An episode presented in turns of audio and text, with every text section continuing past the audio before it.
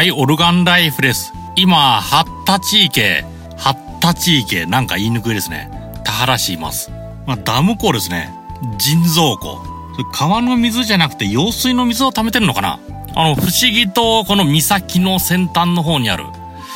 えこんなところにダムがあるの？っていうところにあるダムですね。だから周り見通しがいいですね。なんかダムというと谷の真ん中、湖というと谷の真ん中、池というと谷の真ん中って感じですけど、ここは見晴らしいですね。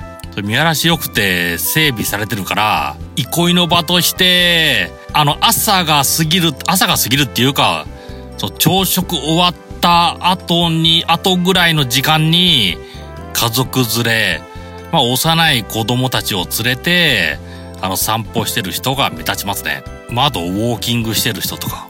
だから本当に憩いの場所、そんな感じみたいですね。あの、イラゴ、厚み半島来た時、やることないな。そう思った人、八田地域へ行ってみてください。では、バイバイ。